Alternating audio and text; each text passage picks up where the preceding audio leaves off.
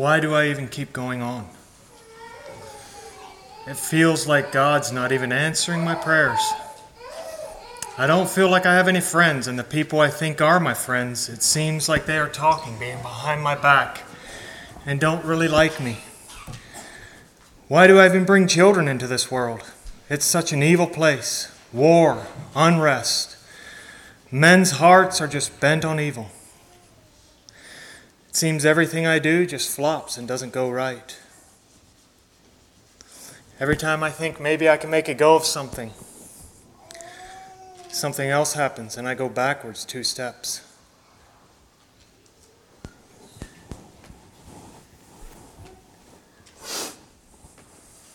What's wrong with that picture?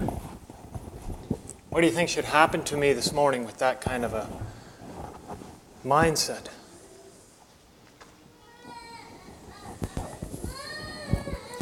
Mark Twain once said, "I can live 2 months on one good compliment." I'm going to say this.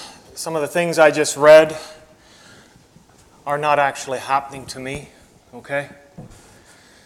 But this morning, I would like to preach a message to you on the art of encouraging. And we'll talk a little bit more about that title a little later. Did you catch what Mark Twain said there? He said, "I can live 2 months on one good compliment." Sometimes that is all people need. One of the greatest coaches in history was John Wooden, who coached the UCLA Bruins to 11 national championships in 13 years. He understood Mark Twain's statement and had a special way of making sure his players applied it. Wooden instructed his players that whenever a basket was made, the player who scored was required to smile, wink, nod, or point to the player who passed him the ball. When Coach Wooden gave these instructions to one team, one of his new players said, "But Coach, what if he's not looking?" John Wooden said, "I guarantee you he'll look." He was right, because everyone is looking for encouragement and affirmation. Charles Schwab, the famous businessman, said, "I have yet to find a man, however exalted his station, who did not do better work and put forth greater effort under a spirit of approval than under a spirit of criticism."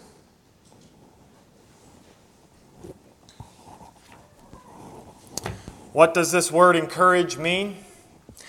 To give courage to give or increase confidence of success, to inspire with courage, spirit, or strength of mind, to embolden, to animate, to incite, to inspirit.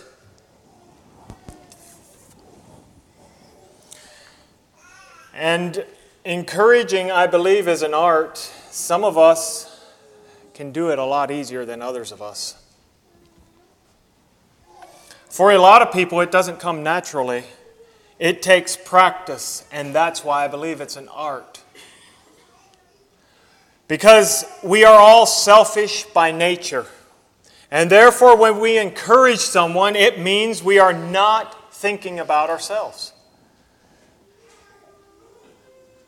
And that's why I feel like it's harder for some of us to encourage than it is for others. And I'll be honest with you, I'm one of those that has a harder time encouraging.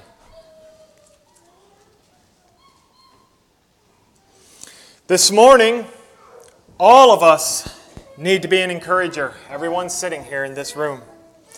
There is husbands, wives, fathers, mothers, church leaders, Sunday school teachers, business owners, managers, chairmen of committees, and the list goes on and on sitting right here. And all of you, all of us, need to be encouragers in all of these areas. Now, I know a man personally who is an encourager. In fact, I'm not even sure if he can't not help himself but to encourage. Constantly.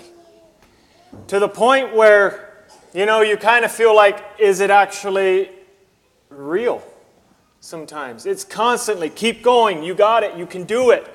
We just keep on going. And I've wondered already, does he never become discouraged?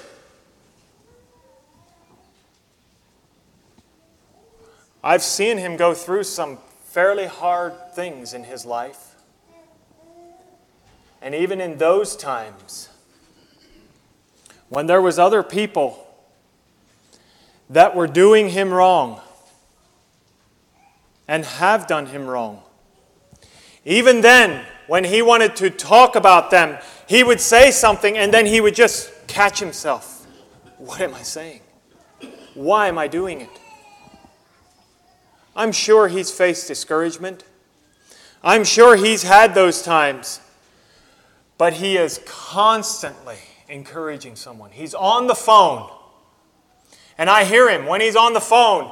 It doesn't matter who it is, whether it's one of his children or whether it's someone else. It's a constant encouraging.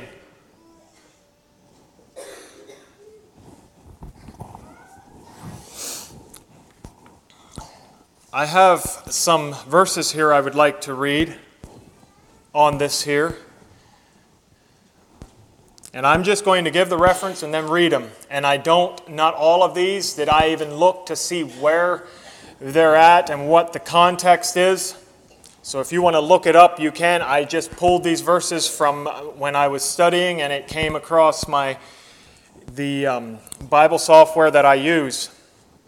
Exodus 14:13. And Moses said unto the people, Fear ye not, stand still and see the salvation of the Lord, which he will show to you,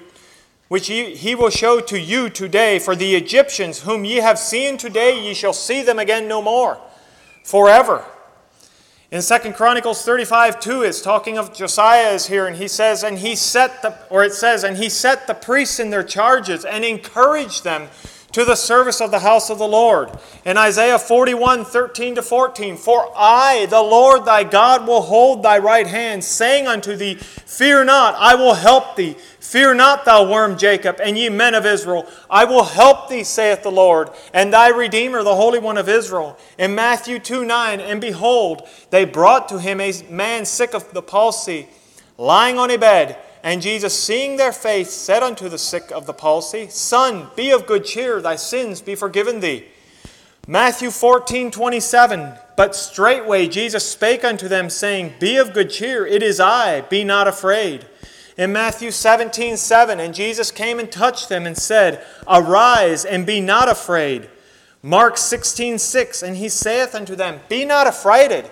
Ye seek Jesus of Nazareth, which was crucified. He is risen. He is not here. Behold the place where they laid him. In Acts 23:11, And the night following the Lord stood by him and said, Be of good cheer, Paul, for as thou hast testified of me in Jerusalem, so must thou bear witness also at Rome. In Acts 27:22, And now I exhort you to be of good cheer, for there shall be no loss of any man's life among you, but of the ship. If you place yourself in the situation where these people were in, what do you think it would have done to you? When the Egyptians, there they were, the Red Sea was in front of them, the Egyptian army was behind them, and what are they going to do?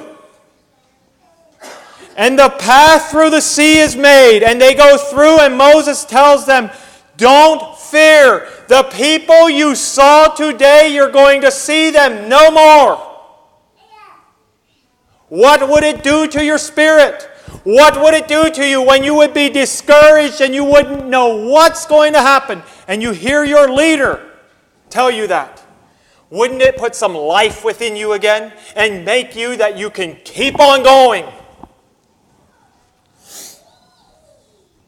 What about when you are feeling like I started the message out with this morning? And God is saying to you, For I, the Lord thy God, will hold thy right hand, saying unto thee, Fear not, I will help thee. Fear not, thou worm of Jacob, and ye men of Israel. Fear not, you here at Milmont this morning, I will help you. I am your Redeemer. The Holy One of Israel. What about the men walking on the road to Emmaus, and Jesus shows up and he says, "Don't be affrighted. You seek Jesus of Nazareth, which was crucified. He is risen. He is not here." No, that wasn't on the road to Emmaus. I'm sorry. That was the angels talking to the ones who came to the tomb. But come and look where he is, but he is alive. What about Paul? When he is coming before the trials and God comes to him and he says, "Be of good cheer, Paul. You're going to testify of me in Rome also, just as you have here in Jerusalem." Don't give up, Paul. Don't give up in this walk of the Christian faith. Don't give up. Keep on going. You've got this. You can do it, Paul. I am going to walk beside you. I'm going to be there. You're going to be my witness in Rome. And then what about on his way to Rome? The sea is tossing and turning and things are looking bad. And the ship is going to, by all appearances, it feels like it's not going to make it. And Paul says, "Be of good cheer. No man's life is going to be lost. Only the ship is going to be lost. But every man on this ship is going to live." Wouldn't it give you courage?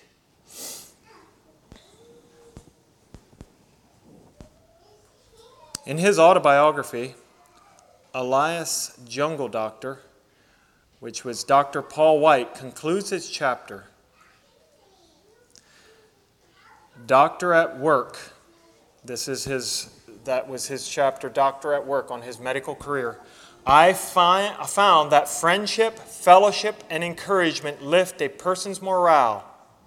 Encouragement, be it physical or spiritual, is the most powerful and useful tonic in any, and I didn't look this word up, so it's basically in any pharmaceutical or any pharma, in any medical world. Encouragement, be it physical or spiritual, is the most powerful medicine.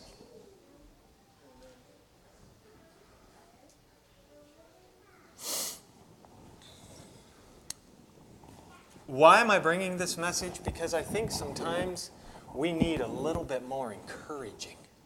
Okay? We see things that are going on in the world today. We look at Israel. We look at Romania. We look at what's going on in this country. And we want to give up.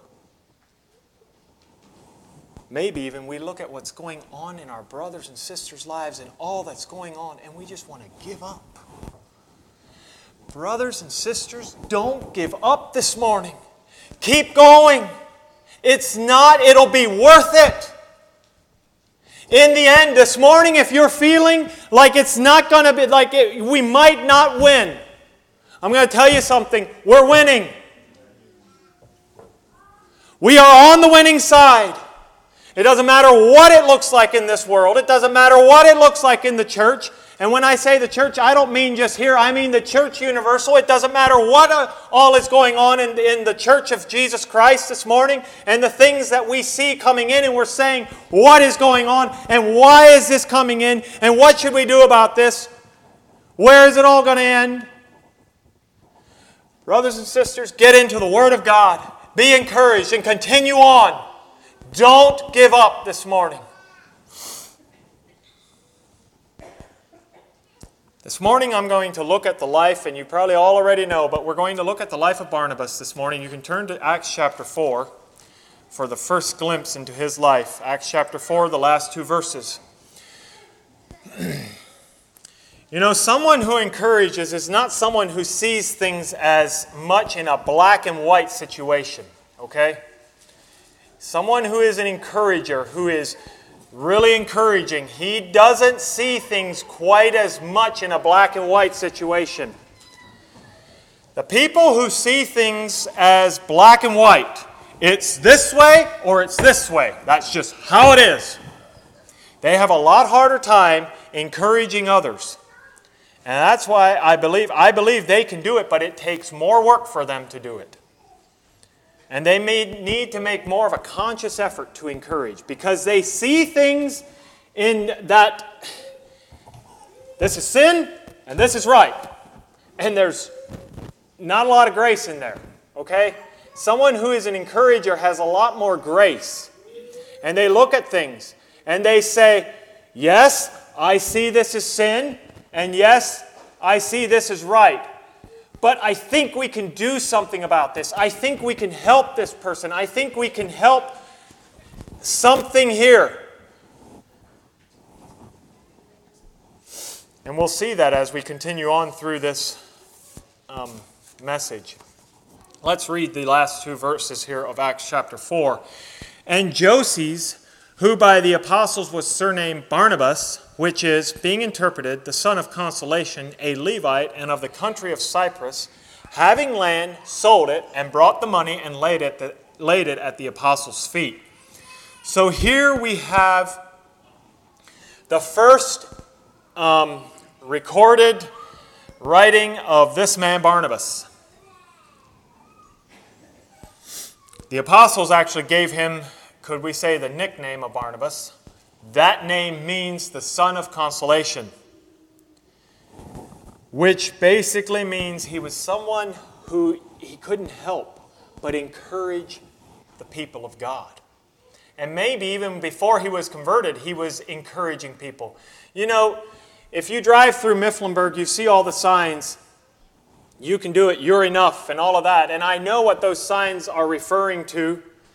They're not necessarily coming from a spiritual side of anything. They are referring more to someone who is, yes, depressed. Maybe they are to the point of suicide, and that's what these signs are trying to tell people. But it basically has the idea that you can do it in and of yourself, believe in yourself, and you've got the power to do it. That's not what I'm saying here this morning. Because in me, that is, in my flesh, dwelleth no good thing. So we're going to have to go someplace else for encouragement, and that needs to be from the Word of God. And when we're in the Word of God and we're encouraged, then we can go to others and we can encourage others to continue on in the walk of this life. And maybe Barnabas was one like that before he was converted. He tried to encourage people, even though it wasn't from a biblical encouragement. He was a Levite, so he did have some knowledge, or he did have knowledge of the Word of God, but he still needed to make that decision to follow Christ. The first thing I would like to get out of this passage right here is an encourager is one who leads by example. Okay? If we back up a little bit, we have that these people were coming, they were selling lands and houses, and they were bringing them and laying them at the apostles' feet, and then distribution was made unto every man according as he had need. But I would like to say that here comes Barnabas. He's the only one that we have a name for here in this passage. He comes, he has land, and he sells it. And by doing that, he's being an encouragement to the others. And the others are seeing it. And they're saying, well, if he did it, then I want to do that too. Then I want to do that also. So he comes laying this down, selling this land, laying it at the apostles' feet. Excuse me. Barnabas didn't just say that the church should give up their resources. He actually did it himself. And by doing that, he was an encouragement to others. In other words, he didn't just say, well, yes, brothers, yes, sisters, we should sell our land, we should sell our houses, we should give it. No, he actually did it. And by that, he was an encouragement to others to keep doing it. When we see someone else doing something that we think should not be done, are we willing to do the opposite so we can encourage them to follow us? In other words, when you see someone doing something that you don't agree with, or you think, why would they do that? Maybe you can come along beside them and you can talk to them, but why not be an example also by doing the right thing and thereby encouraging them to not keep going the way they're going. Be that example. You know, it's easy to just use words and to talk to people. But when we actually show them by example, it is an encouragement for them to follow that example. And I want you to, that list that I gave earlier about, you know, all the ones that are sitting here, husbands, wives, fathers, mothers, and the list went on and on. I want you to keep that in mind as we go down through these different passages as we look at Barnabas. So in this first one, think of this as fathers or of any of those people. Do we encourage by example? Fathers, are you encouraging your children, your sons, your daughters by example? Mothers. And the list goes on and on. Yes, we have to use words. Encouragement is using words also. But I would like to, just in this first one, bring out the idea, bring out that thought of it being by example. Turn over to Acts chapter 9 for the next look at Barnabas. Verses 22 to 27. And just to get up to speed on where we're at here, we're jumping into this story. This is Paul's conversion story when he went on to when he was on the road to Damascus and he encountered Christ.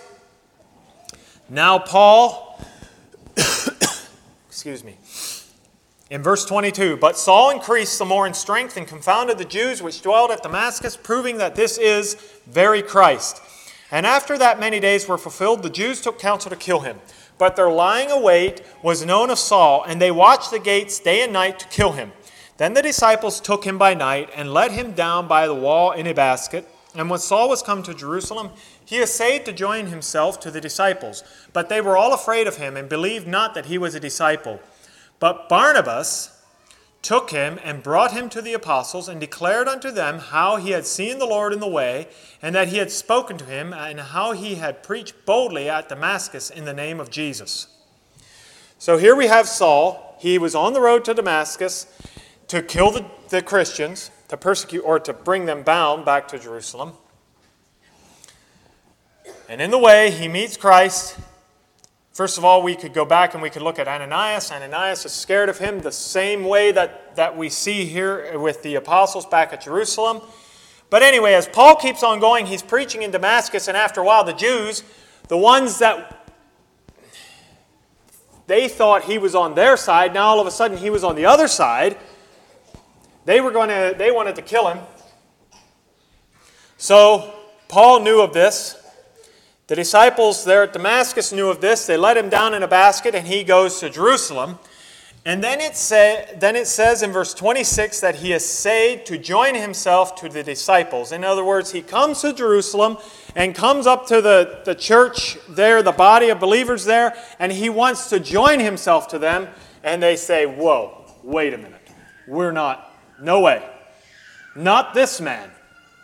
No, when he left Jerusalem, he was on one mission, and that was to get more of us, just like the church, bring them back here.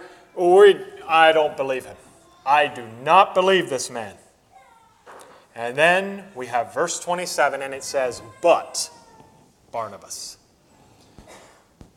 From this, I would like to take, and just hear me out on this, an encourager will take people at their word.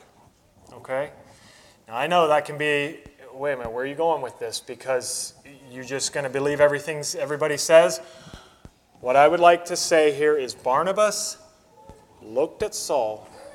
And I don't know, maybe Barnabas was in Damascus. And he knew Saul, and he heard something, and he saw the life. But he took Saul at face value. Okay? And was willing to believe in him.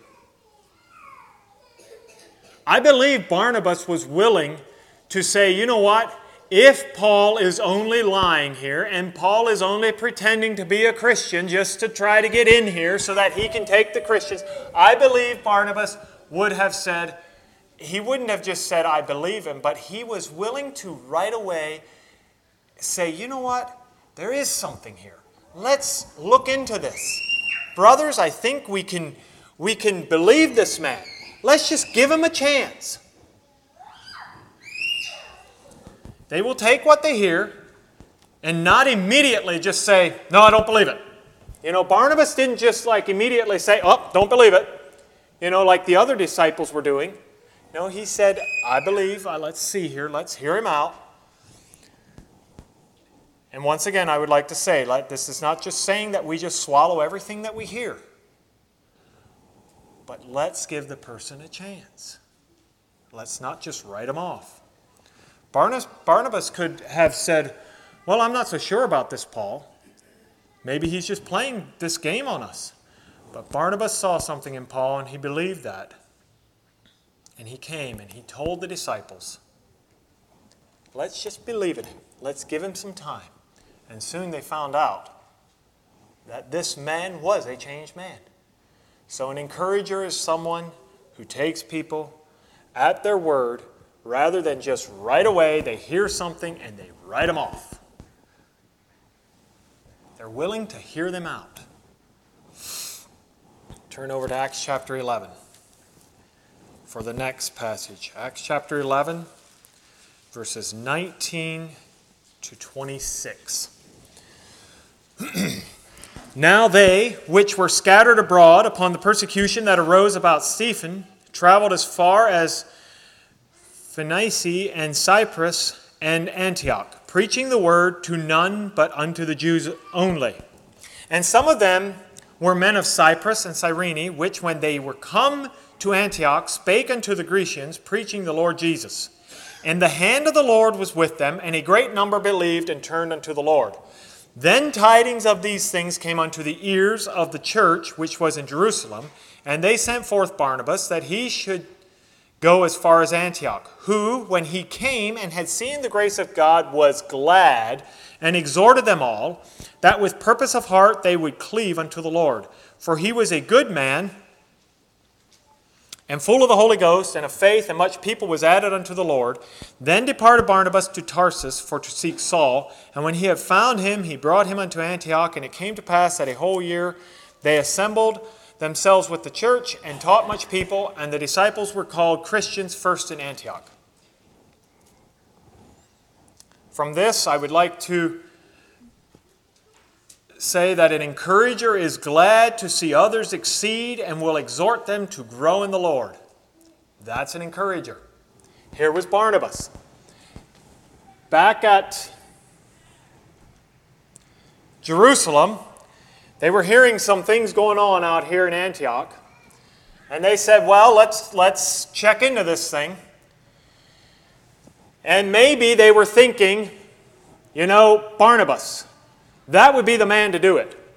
Because he's the one who, when Paul came back to Jerusalem, Saul, when he came back to Jerusalem, he didn't just right away write Saul off. So I think he would be the one to send out there to Antioch, because I don't think he's going to right away just go in there with maybe a preconceived idea, or just he's going to look into the thing and he's going to see what's going on. So they send Barnabas. And I just like how verse 23 says it. Who, when he came and had seen the grace of God, he was what? He was glad. That stood out to me yesterday as I read that. Barnabas came and he looked into this thing and he heard these brothers. He was there listening to them. This kind of ties in with the last point. But he's listening to them and he's glad. Hey, look. There's others here who are coming to Christ. And he exhorts them.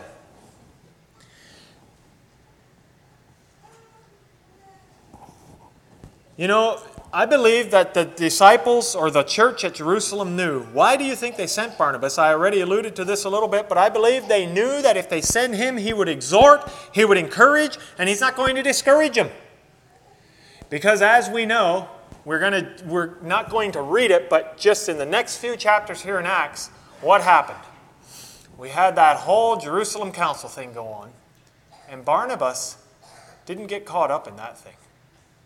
At least not here. We're going to look at a little later here where he did. Notice that a lot of people were added to the Lord because of Barnabas. He exhorted them that they would continue on and cleave unto the Lord. An encourager is someone who is selfless and doesn't see what he can get out of a situation. He is more concerned about seeing others exceed. That's what Barnabas was doing here. When he comes to Antioch, he wasn't trying to see, what can I get out of this thing? What can I get some benefit out of this? No, he was glad that there was Christians at Antioch, that there was believers at Antioch, and he encouraged them to continue on in the work of the Lord and continue on in their growth and continue on in their life in Christ. Nothing for himself. He gave of himself. Turn over to Acts chapter 12 for our next point. And this one we're going to jump through a few verse or a few passages here. This is the one that usually comes to mind when we think of Barnabas and an encourager. Acts chapter 12, verses 24, and we're going to read through 13:5. But the word of the Lord grew and multiplied, and Barnabas and Saul returned from Jerusalem when they had fulfilled their ministry, and took with them John, whose surname was Mark. Now there were in the church that was at Antioch certain prophets and teachers, as Barnabas and Simeon, that was called Niger, and Lucius of Cyrene, and Manaea, which had been brought up with Herod the Tetrarch, and Saul. As they ministered to the Lord and fasted, the Holy Ghost said, Separate me, Barnabas and Saul, for the work whereunto I have called them. And when they had fasted and prayed and laid their hands on them, they sent them away. So they, being sent forth by the Holy Ghost, departed unto Cilicia, and from thence they sailed to Cyprus. And when they were at Salamis, they preached the word of God in the synagogues of the Jews, and they had also John to their minister. And then down in verse 13 of chapter 13, now when Paul and his company loosed from Paphos, they came to Perga in Pamphylia, and John, departing from them, returned to Jerusalem. Now jump over to chapter 15, verses 36 to 41. And some days after, Paul said unto Barnabas, Let us go again and visit our brethren in every city where we have preached the word of the Lord, and see how they do. And Barnabas determined to take with them John, whose surname was Mark. But Paul thought not good to take him with them, who departed from them from Pamphylia, and went not with them to the work. And the contention was so sharp between them that they departed asunder one from the other. And so Barnabas took Mark and sailed unto Cyprus, and Paul chose Silas and departed, being recommended by the brethren unto the grace of God. And he went through Syria and Cilicia, confirming the churches. Now, we've jumped through quite a bit of Acts here, and all through this, we don't have time to read it all, but all through this, Barnabas is mentioned a few times from at least the end of chapter 12 through the end of chapter 15, where we ceased reading. So we have Paul and Barnabas getting together. They're going out on the first missionary journey, and they take this man, John Mark, along. Okay? And then we see in verse 13 where John Mark leaves, goes back to Jerusalem. And then after that is where we have the whole Jerusalem council, where they were the ones at Jerusalem. There was the Judaizers, those that were concerned about the Gentiles coming to Christ. And we come back, and all that takes place, and then Paul comes to Barnabas in verse 15, and he says, hey, let's go back and go through and visit those churches that we established. Let's see how they're doing. And Barnabas says, all right, I'll go with you, but I'm going to take John Mark along. And Paul says, no, that's not happening. I'm not taking him along. It got pretty bad, because they separated. Okay? From this, I would like to say an encourager is one who sees the good in people and not just the negative. Okay? Paul did not think very much of John Mark. He looked at John Mark like a deserter. And in Paul's mind, John was not good for the work of the gospel. See, Paul was a black and white person. That's where it was. John Mark, he left us back there, and that's not good. We're not taking him along again. No. Barnabas looked at John Mark as someone who needed encouragement, and he would be an asset to the gospel. You see the difference? Two men. They worked together beautifully, Paul and Barnabas. Here I believe we see how someone who sees things in black and white has a harder time being an encourager. Paul just had a hard time encouraging John Mark. He didn't see anything good in John Mark. Someone who's going to leave when we're out there preaching the gospel and just go back to Jerusalem where it's nice and cozy? No. We're not taking him along again. And I believe this is the one area that we struggle with so much because we see someone who is not maybe putting their whole heart into something and we want to write them off immediately and say they are no good for the work. But what I would like to say with this is we must remember that we need a Barnabas, that we need a Paul and a Barnabas in the church. And I believe they can both work together. We need both of them in the church. One of the problems, though, that arises out of this is that the Barnabases are quieted by the Pauls. When that happens, we lose people because the Pauls have a harder time seeing the good in people and they just want to get the John Marks out of the way. The Barnabases need to realize, though, that they need the Pauls, or it can be easy to allow negative things in the church. When we allow the Pauls to have their way, what happens is we have people who lose spirit and want to just give up and not keep on going because they think they are not valuable or an asset. We can see this happening in the home as well as in the church. So you follow me there? It's easy for a Paul to look at a Barnabas and just write him off because it looks like the Pauls are looking at it and they're saying, yeah, no, wait a minute, Barnabas. You're compromising here. You're taking the John Marks in, and you're just... Don't you realize these fellows are probably not good for the work? You can't do that. Listen, we need both, okay? And the Pauls need to just calm down a little bit and take a step back sometimes and be an encourager. Yes, we need the Pauls.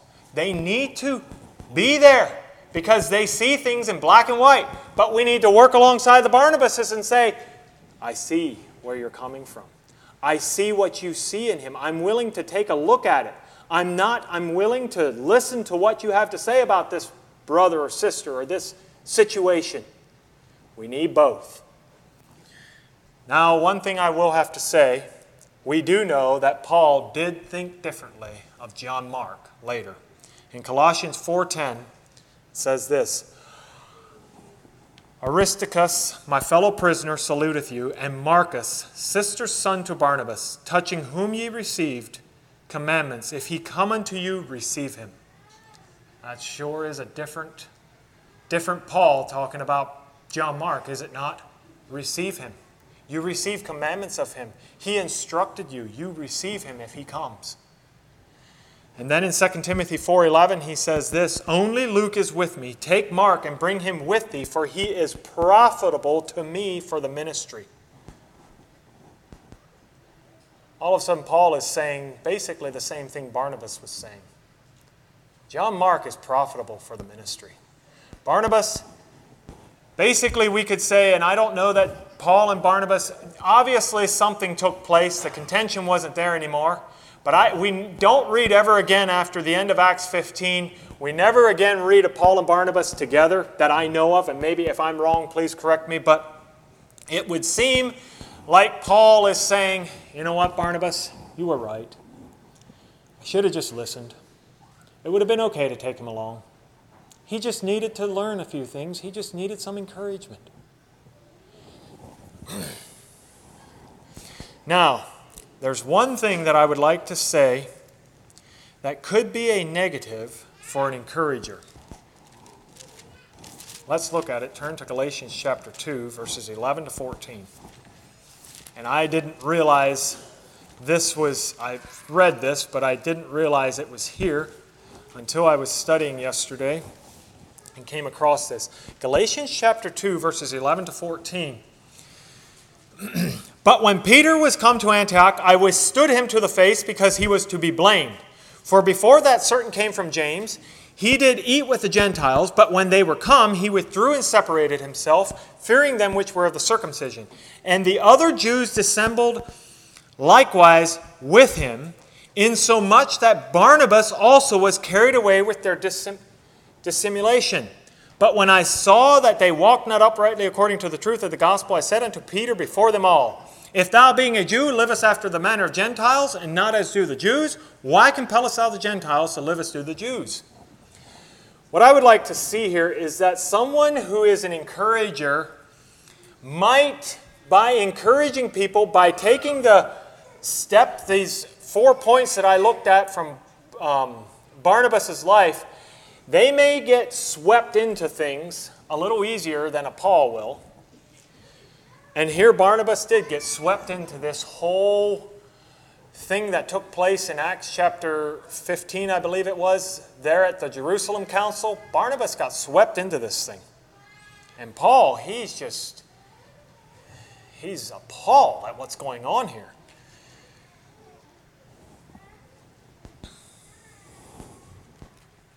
They could be swept into, the Barnabases, the encouragers, could be swept into things that can be detrimental to the gospel because they want to believe the best of people.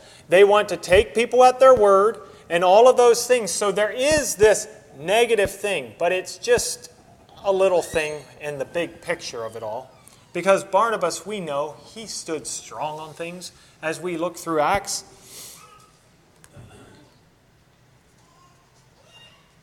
It doesn't mean, though, that we need to quiet the encourager. We need them. Barnabas, in spite of this, was a man who knew where he stood. You know, an encourager, as Paul, as Barnabas, he isn't a pushover. He will take a stand. He's going to take a stand. Don't just look at the encourager and say, well, he probably sees things a little gray, or they see things a little gray, so we got to be careful with them. We got to make sure they stay in line. No, they're not pushovers. Look at Acts chapter 13 to 15. Barnabas wasn't a pushover. He stood with Paul.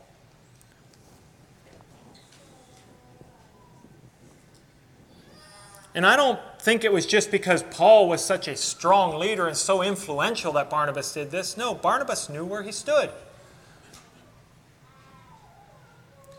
And then also, and I would just like to quickly move through this here, but also someone who encourages others needs to know how to encourage himself in the Lord. And I don't think we're going to, for the sake of time, read Psalm 113, but just read it. It's an encouragement, and that's just one psalm. We could look at a whole bunch of psalms that we could turn to read, to be encouraged. If you're going to encourage others, you yourself will need to be encouraged. And know where to take that encouragement from to give it to others. I found this in just someone who was kind of looking at the life of Barnabas in my studies. Barnabas exemplified a man who lived in this world, but lived for another kingdom. His encouraging model for a Christ-centered life serves as a pattern for today's believers to follow. See, Barnabas, as an encourager, he was focused on serving Christ, not himself. I'm going to just read a few verses on these don't have the word encouragement in them. When I did a search on the word encourage in the Bible, there was only about 4 verses or so that have that in them, and they were all in the Old Testament. The verses I'm going to read are to encourage you, but they have the word exhort, and the word exhort has the meaning of to encourage, to embolden, to cheer, to advise. The primary sense seems to be to excite or to give strength, spirit, or courage, to incite by words or advice, to animate or urge by arguments to a good deed or to any laudable conduct or course of action. 1 Thessalonians 4:1, furthermore, then we beseech you, brethren, and exhort you by the Lord Jesus, that as ye have received of us how ye ought to walk and to please God, so ye would abound more and more. Hebrews 3:13, but exhort one another daily while it is called today, lest any of you be hardened through the deceitfulness of sin. Jude 1:3, beloved, when I gave all diligence to write unto you of the common salvation, it was needful for me to write unto you and exhort you that ye should earnestly contend for the faith which was once delivered unto the saints. And in closing, I would just like to read an illustration that I came across years ago, and this is not something I'm condoning, but Hollywood put out a movie entitled Stand and Deliver. It was the story of Jamie, I'm not sure how to pronounce his last name, who was an incredibly successful teacher in a rough high school. In his class were two students named Johnny.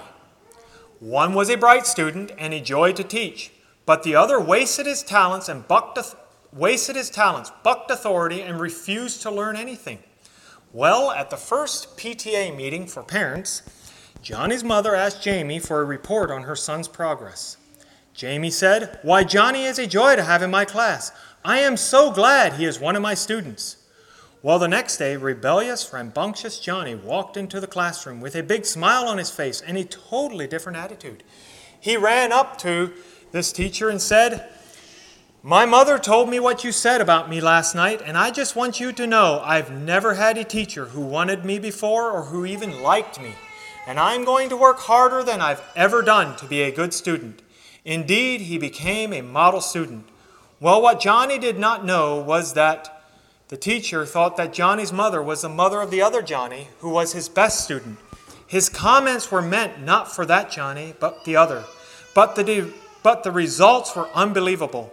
One encouraging word spoken at the right moment, at the right time, for the right person, transformed a young man's life. That is exactly what encouragement does. Let's be encouragers. Let's speak into the lives of our students, of our brothers and sisters, of our children, of our wives, of our husbands. Let's speak into them encouraging words. We don't know what it might do to them. Shall we all rise for a closing prayer and benediction?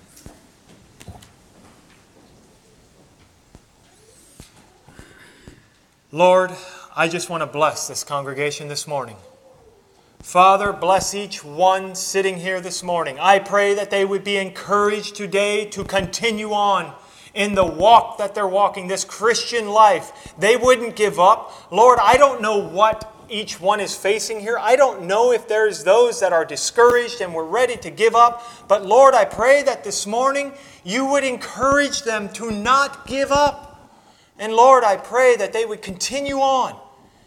Bless them through the rest of this day and this next week.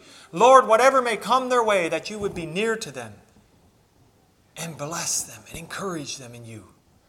Thank you for them, Lord, I pray. Now unto him that is able to do exceeding abundantly above all that we ask or think, according to the power that worketh in us, unto him be glory in the church by Christ Jesus throughout all ages, world without end. Amen. You are dismissed.